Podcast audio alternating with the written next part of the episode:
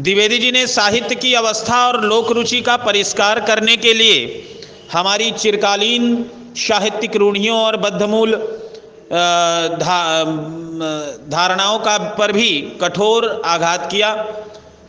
इसी में उनका आलोचक रूप सबसे अधिक मुखरित हुआ है। उन्होंने सरस्वती में ऐसे क्रांतिकारी विचार पूर्ण पुष्ट लेख लिखे जिनसे साहित्य के क्षेत्र में खलबली मच गई। धीरे धीरे उनकी विचारधारा पुष्ट रूप धारण करने लगी और द्विवेदी जी के जीवन का लक्ष्य था कि जन समाज की सेवा। उन्होंने जो कुछ लिखा है, जनमानस के लिए लिखा है, लोगों में शिक्षा का प्रचार हो, उनके ज्ञान की वृद्धि हो, सत्साहित्य को और उनकी प्रवृत्ति हो वे अपने अधिकारों और कर्तव्यों को, जनरुचि को परिष्कृत करने तथा सत्साहित्य की प्रेरणा देने वालों वाले हों, इसी में द्विवेदी जी का युग प्रवर्तक रूप झांकता है।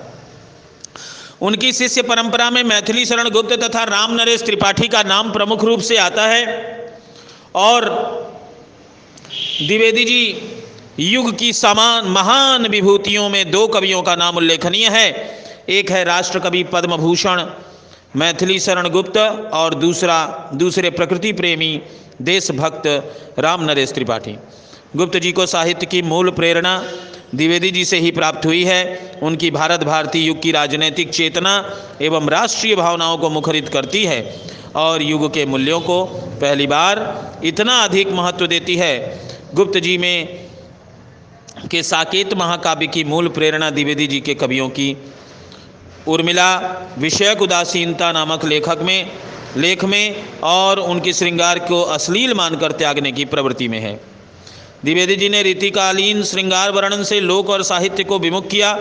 कुछ लोगों का भ्रम है कि उन्होंने श्रृंगार को एकदम अश्लील करार देकर साहित्य के क्षेत्र में निकाल दिया, किंतु गुप्त जी के साकेत का श्रृंगार वर्णन इस बात का प्रमाण है कि द्विवेदी जी केवल विलास और मुक्त तथा समाज में गंदगी फैलाने वाले विकास के विरोधी थे, गृहस्थ जीवन के स्वस्थ, प्रेम और श्रृंगार के नहीं। साकेत में हमें उर्मिला के चरित्र के विषय में कवियों की उपेक्षा दृष्टि की कठोर प्रतिक्रिया दिखाई पड़ती है, और इसीलिए गुप्त जी ने मानवतावादी दृष्टि से उर्मिला के त्याग में जीवन का अंकन किया।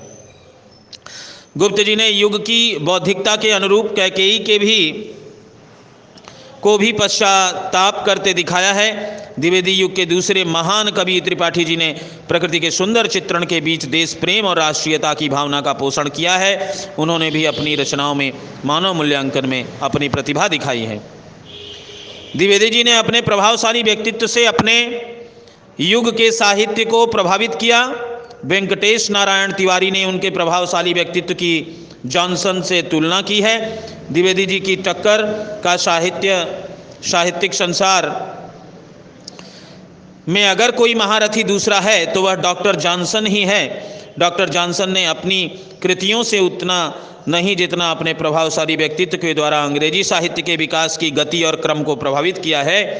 इस दृष्टि से द्विवेदी जी हिंदी गद्य साहित्य के विकास की गति और क्रम को प्रभावित करते हैं।